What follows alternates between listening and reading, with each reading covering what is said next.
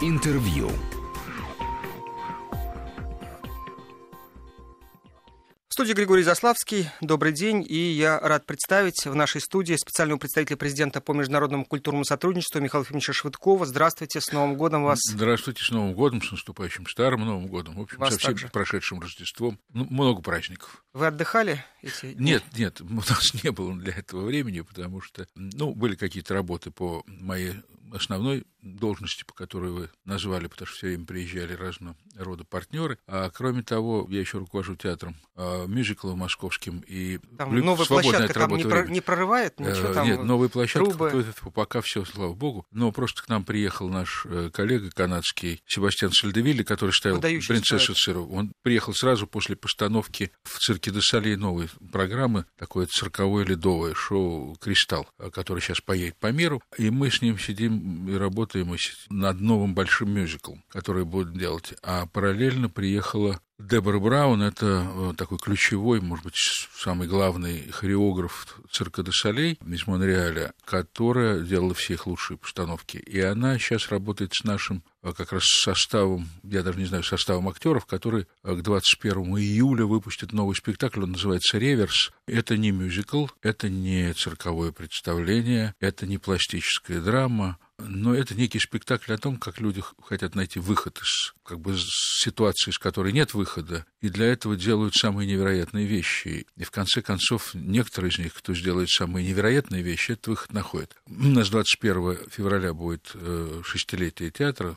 а шесть лет назад открыли свои двери для зрителей, правда, в ДК имени Горбунова. И годовщину эту мы отметим премьерой спектакля «Реверс». Им занимается Андрей Кольцов, очень известный цирковой артист, который работал в цирке де Солей много лет, и Big Apple, и а, вот Дебора Браун, которая хореограф этого спектакля с новой музыкой современного молодого композитора. Ну, я не буду... Нашего. Я- нашего отечественного, да. Я не буду сейчас все э, секреты выдавать. Э, Повторю, э, вот э, все праздники, собственно говоря, мы занимались этим. А кроме того, я уже успел э, 11 числа, 11 января побывать в Вене, где э, мы встречались с коллегами австрийскими, поскольку в Австрии новое правительство и с новым министром культуры, и с э, новым министром иностранных дел, и 11 января открылся год музыки. У нас с австрийцами 18-й год, это перекрестный год музыки, как вы понимаете, и в Австрии много замечательной музыки, и классической, и современной, и в России много музыки, которую исполняются во всем мире. И мы хотим сделать такой вот год, чтобы привлечь внимание людей именно к этой сфере наших отношений, которые традиционно были очень высокого уровня в 19 столетии, ну а в 20-м и говорить не приходится. А это, кстати говоря, при вас на телеканале «Культура» 1 января стали показывать венский концерт. Да-да-да. Мы тогда с Татьяной Паухой решили, что 1 э, января в 12 часов дня, а, ну, с- естественно, Да-да-да. с подвижкой во времени, поскольку разница есть европейская, то есть в 2 часа дня, мы будем показывать э, концерт Венского симфонического оркестра, который играет вот такую рождественскую новогоднюю программу вальсов Штрауса, ну, и такой легкой классической музыки. И вот уже э, 21 раз мы это показываем, и я думаю, что это всегда э, доставляет наслаждение аудитории. Скажите, вот э, в этом году же очень много перекрестных э, годов. Где-то это год культуры, где-то это год туризма, но, естественно, это все сопровождается культурными программами. А если года нет, то культурных отношений все уже шансов Нет, никаких. я, я вам объясню. Вот в этом году, например, мы проводим самое крупное событие 2018 года. Это перекрестный год России и Японии. Мы перестали соблюдать такую жесткую календарную привязку к 1 января. Да? Мы вот, вот Японии начнем вот, 26 мая в Большом театре, большом таким спектаклем, э, составленным и японскими, и российскими артистами, я надеюсь, в присутствии двух лидеров. И он продлится до, соответственно, там, мая 2019 года. И э, этот год будет включать в себя, понятно, не только культурную программу, потому что культурная программа с Японией существует много лет, а с 1957 года. И когда приехал Большой театр первый раз в Японию, Мгм. вот как они увидели японцы «Лебединое озеро», вот так, собственно говоря, начались культурные, причем это было Лебединое озеро Сулановой, так и начались культурные связи с Японией, которые не прерывались никогда, а в 2006 году начался такой новый, очень большой проект, это фестиваль русской культуры в Японии, российской культуры в Японии, который длится по полгода. В 2018 году мы начнем его 12 июня, в День а, России, а, концертом э, Национального оркестра под руководством Михаила Плетнева. Словом, это событие, которое длится без всяких годов. Но как родились годы? Я не буду проявлять ложную скромность, проявлю угу. абсолютно не ложную нескромность в данном случае. Когда я работал в Министерстве культуры еще заместителем министра, это был 93 год, нам нужно было провести, э, ну так нам казалось важным, провести мероприятие с белорусами. Нам нужно провести было некие культурные обмены с белорусскими коллегами. Тогда было время, когда мы не понимали вообще, как можно жить в Рось, что такое отдельные квартиры там и так далее. А поскольку денег не было... Но процент от бюджета тогда, по-моему, был чуть повыше. Да, ну бюджет был, бюджет был очень да, маленький. Совсем, Но да. дело в том, что в основах законодательства о культуре было прописано то, что 92 всегда не... года. 92 -го года. По которому да. мы живем до, до сих пор. да, то, чего не любили никогда в Минфине, там было написано не меньше 2% от федерального бюджета и не меньше 6% от региональных бюджетов должно было расходоваться на культуру. Потом эта цифра исчезла и забыли, но неважно. Но денег не было, повторю, и тогда мы придумали следующее, что давайте мы проведем обменный год культуры с белорусами. Но год культуры – это политическое мероприятие. Можно написать президенту, и президент, мы надеялись, поскольку мы выстраивали, так сказать, новые отношения тогда с белорусскими нашими товарищами, братьями, сибрами, как угодно. И мы написали письмо, тогда министром культуры был Евгений Сидоров, о том, что мы хотим провести год культуры с белорусами, но для этого необходимы некоторые деньги. И тогда президент Борис Николаевич Ельцин написал, значит, выделить средства для проведения этого года. И это было причиной... Ну, на культуру никогда не хватает денег. Спросите Это Ирина французского... Антонова любила рассказывать, о чем говорят директора да, музеев всего мира, когда да, они да. встречаются. Об одном. Не хватает да, денег, площадей да, для... Выставочных проектов и не хватает денег. А спросите любого министра культуры, будь то во Франции, в Испании, в Греции или где угодно, а, денег всегда не хватает. И вот эти годы родились из того, что нужно было находить дополнительные бюджеты для международных культурных обменов. И так это, в общем, всем понравилось, потому что действительно страна становится э, на год гостем и культура страны, так сказать, гостем важным в другой стране. И когда я увидел во Франции а растяжку, это был где-то, по-моему, в 2001 году, а растяжку «Год культуры Бразилии» во Франции, я понял, что мы победили просто. Это, угу. это русское ноу-хау, которое всем очень понравилось. Вот так. Так что этим можно гордиться. Но в этом году, я повторю, конечно, будет несколько перекрестных годов. Мы говорили с вами о Японии. годе музыки, мы говорили о Японии. Э, я надеюсь, что во время Парижского культурного салона такая договоренность есть с нашими французскими коллегами. Мы объявим год, э, перекрестный год языка и литературы с Францией. Э, с Германией планируется в 2019 году провести год научных обменов. У нас широкие ну, такие научные связи. И это просто концентрация внимания. А в нынешних условиях такого рода привлечения внимания к России политическим соображениям имеет свое тоже важное значение, но кроме этого существует огромное количество коммерческих гастролей. Когда вы приезжаете в Японию, то это и Большой театр, и Мариинский театр, и лучшие оркестры, лучшие исполнители. А то же самое в Европе, то же самое в Америке. У нас, кстати сказать, с американцами в государственном уровне крайне плохие, ну, никаких по существу сегодня отношений нет. По известным причинам заморожены межмузейные обмены, угу. российские культурные ценности в Соединенных Штатах Америки не защищены должным образом, даже во время государственных выставок, и поэтому вот сейчас я надеюсь, когда появится заместитель госсекретаря Соединенных Штатов, который будет скурировать эту сферу такой публичной дипломатии, культуры там, и так далее, мы попробуем возобновить я просто, честно говоря, слышал анонсы э, со стороны Государственного музея изобразительных искусств имени Пушкина э, одной или даже нескольких выставок в Соединенных Штатах в этом году. Я сразу начал думать, что же это изменилось. Нет, нет, нет, нет, там немножко другая. Там ситуация, они пытаются создать с американцами общую коллекцию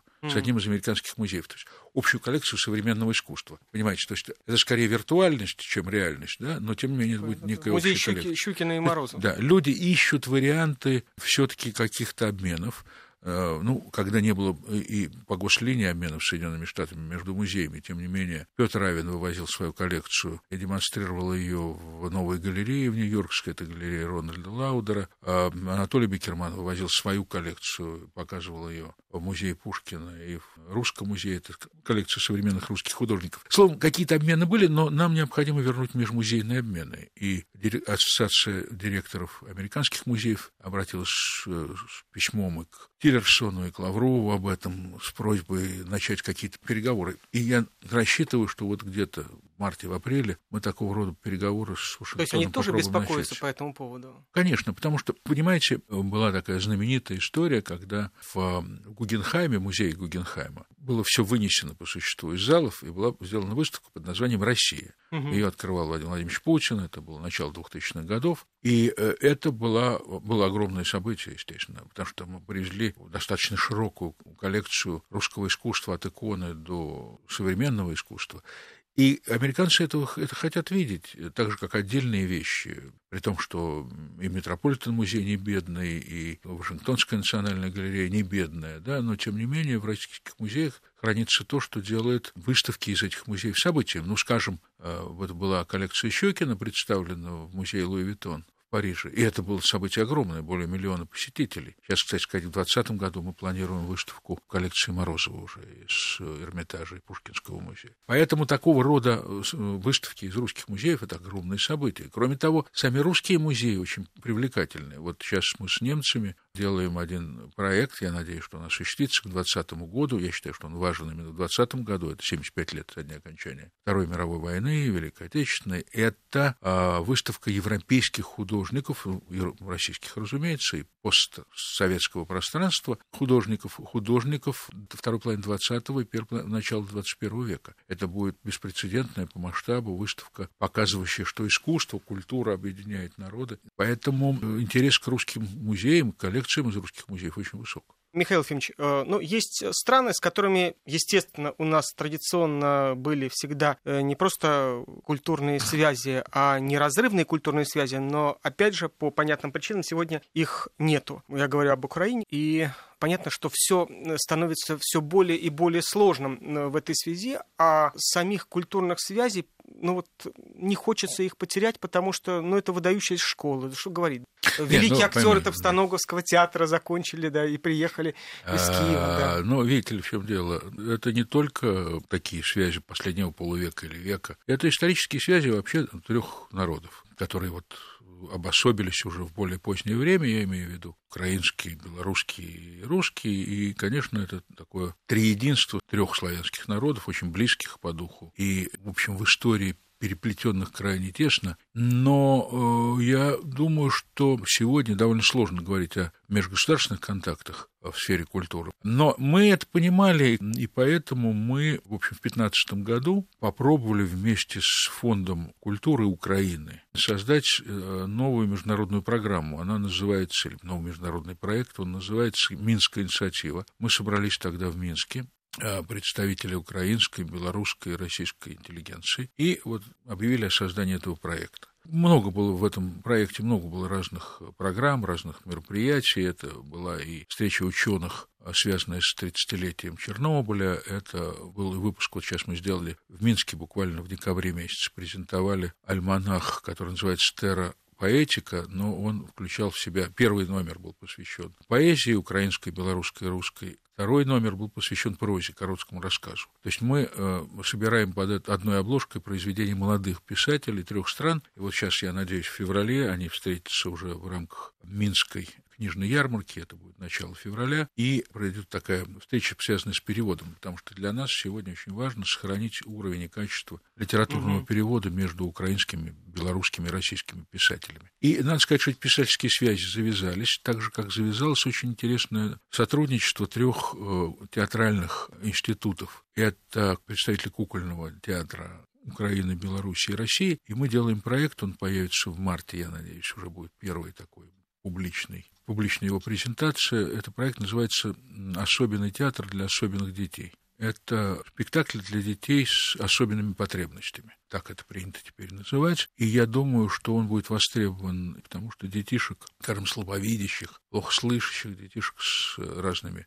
заболеваниями, которые не позволяют им ходить в такой в обычный театр достаточно много, к сожалению. И это будет вот такой проект, который мы рассчитываем там, на 2-3 года. Эта инициатива была учреждена не институциями, не государственными органами, она была создана просто отдельными людьми. И э, я думаю, что это имеет шанс на развитие. Я напомню, что в студии Вести ФМ мы говорим о международном культурном сотрудничестве, причем не только этого начавшегося уже 2018 года, но и о перспективах этого сотрудничества. В студии Вести ФМ специальный представитель президента по международному культурному сотрудничеству Михаил Фимович Швыдкой. Мы прервемся сейчас на выпуск новостей, чтобы после этого вернуться в студию и продолжить разговор. Интервью.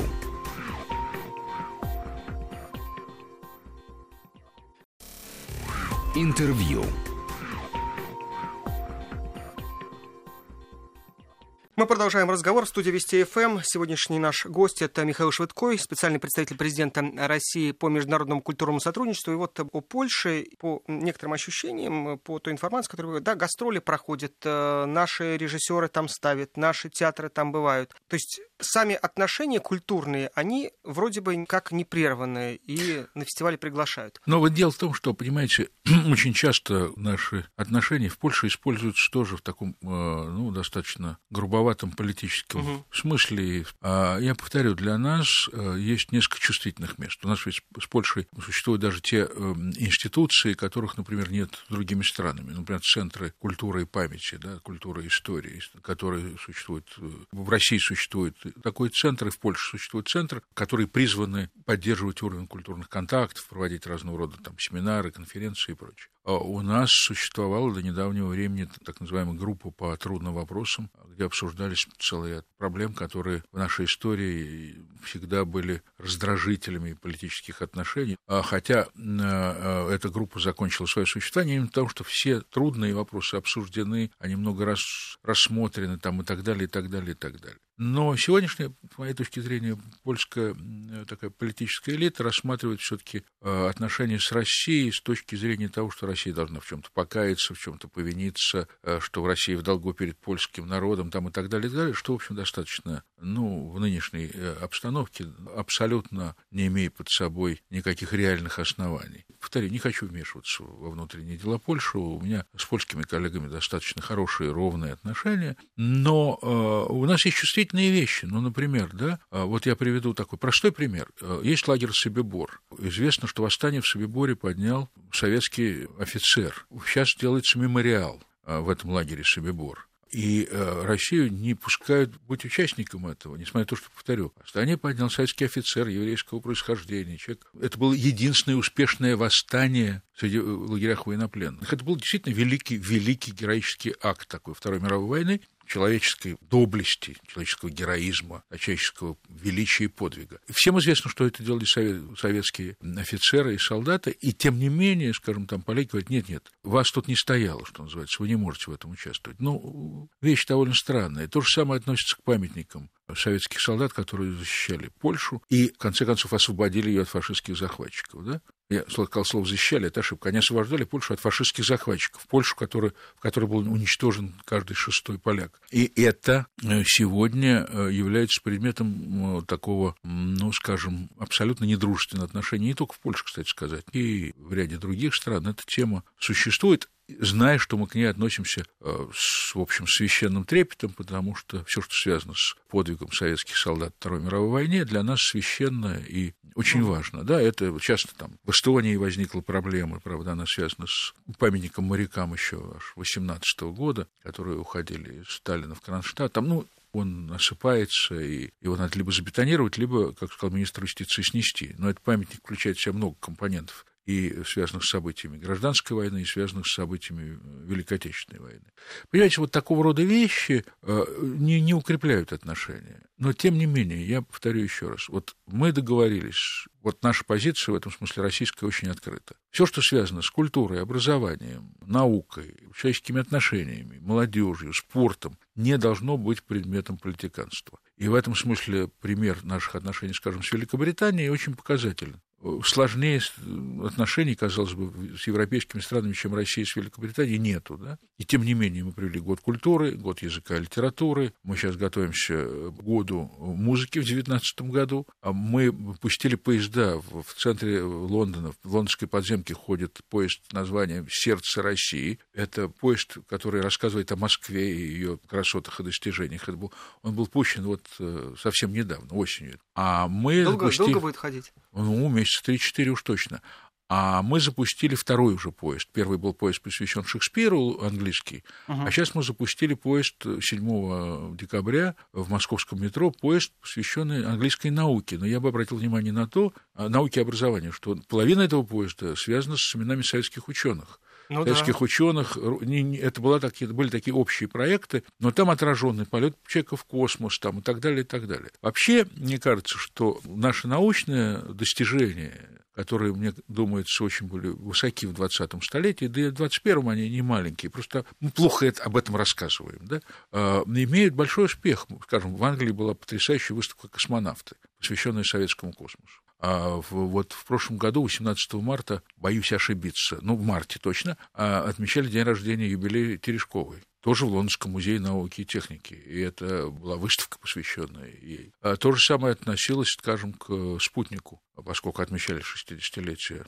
спутника, 57 год. Э, в общем, я еще раз повторю, есть целый ряд проектов, особенно космос. Потому что в Советском Союзе были два очень мощных проекта. Космос и атомная энергетика. Но на атомной энергетике всегда есть такой налет некой негатив, ну, как бы, угу. Там есть, она таит в себе опасность, да, а космос — это абсолютно устремленные, устремленность в небеса. Поэтому мне кажется, что э, у нас есть о чем рассказывать, что показывать, и надо все-таки привлекать к этому не только, понимаете, такой джентльменский набор, Большой театр Хор Пятницкого, Эрмитаж, э, Третьяковская галерея, музей Пушкина, Кремль. Гергиев ну, Мариинский театр священно, а, там, Тимирканов, да, ну, можем поиграть в ряд фамилий других да. исполнительских. Сейчас но не только уже. классических, не только классическое искусство и народное искусство, но и мы должны рассказывать о новой России, о том, как она устремлена в будущее. Вот это, я думаю, скажем, вот в Германии, в Германии будем проводить год научных обменов, это очень будет показательно. Сейчас с испанцами начали переговоры именно о молодежных обменах. Там надо показывать новую Россию, и я думаю, что мы имеем на это право, потому что у новой России есть что показывать. При том, что, конечно же, уровень исполнительского искусства и качество классического искусства в России необычайно по-прежнему высоко. В этом году я посмотрел, там чуть ли не 20 э, самых разных обменных мероприятий по странам. 20 стран участвуют в разных такого рода обменах. Из Греции что-то есть, из э, Катаром что-то есть, из Саудовской Аравии. Катаром э, чуть ли не год культуры. Катарцы хотят его проводить, да. То есть э, уже идет такое вот огромное распространение этих культурных обменов. А есть какой-то главный, или теперь это уже э, такого не существует? Ну, я думаю, что пускай на меня никто не обидится, но я думаю, что главное, конечно, событие 2018 года это Россия и Япония, потому что надо будет охватывать все от инвестиций э, в российскую экономику на Дальнем Востоке до интересов э, японцев в отношении, скажем, там, российской атомной Э, нынешней атомной промышленности. Ну, много чего есть. Я думаю, что японская, вот этот японский обмен, а сюда должен ожидаться визит премьер-министра Абе на Петербургский экономический форум в конце мая. А я думаю, что... И они уже были главными гостями на культурном же форуме. Да, да, да, именно потому, что ожидался год, да, накануне. Угу. Да, они и Казахстан. Но я, мы не сказали о таком важном факторе, как СНГ, потому что одна из тем, конечно, моей работы и одна из такая сквозная тема, это, конечно, все, что связано с сохранением и развитием отношений на постсоветском пространстве. Это включает и страны Содружества, страны угу. независимых государств, Содружества независимых государств, но и те страны, которые не входят в СНГ, но были частью Советского Союза, я имею в виду прежде всего Балтийские страны, а с которыми непростые, но отношения, но они поддерживаются. И э, я недавно был в Эстонии, э, встречался и с министром образования, и с министром культуры, и с коллегами из Министерства иностранных дел. Не просто все совсем, но, э, но и неплохо. Но и неплохо, потому что эстонская режиссура эстонская музыка присутствует в России,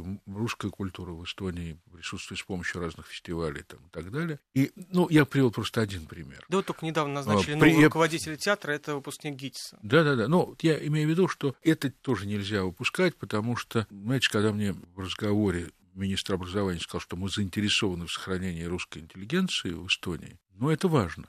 Я бы сказал, это важно. Это важно, потому что э, это важно, опять же повторю, это важно и для России, и для Эстонии. И в этом смысле такой обоюдный, обоюдный выигрыш, обоюдный выигрыш, безусловно. Слушайте, у вас так много дел, что в один эфир не укладывается. Но я надеюсь, что вы еще придете в течение года. Я Спасибо. напомню, что Михаил Швыдкой, Спасибо. спецпредставитель президента по международному культурному сотрудничеству, был сегодня э, гостем Вестей. И спасибо вам большое, и успехов вам и нам всем в новом году. Спасибо большое, хорошего Нового года и вам, и радиослушателям Вести ФМ, и вообще всему российскому народу. Спасибо. Спасибо.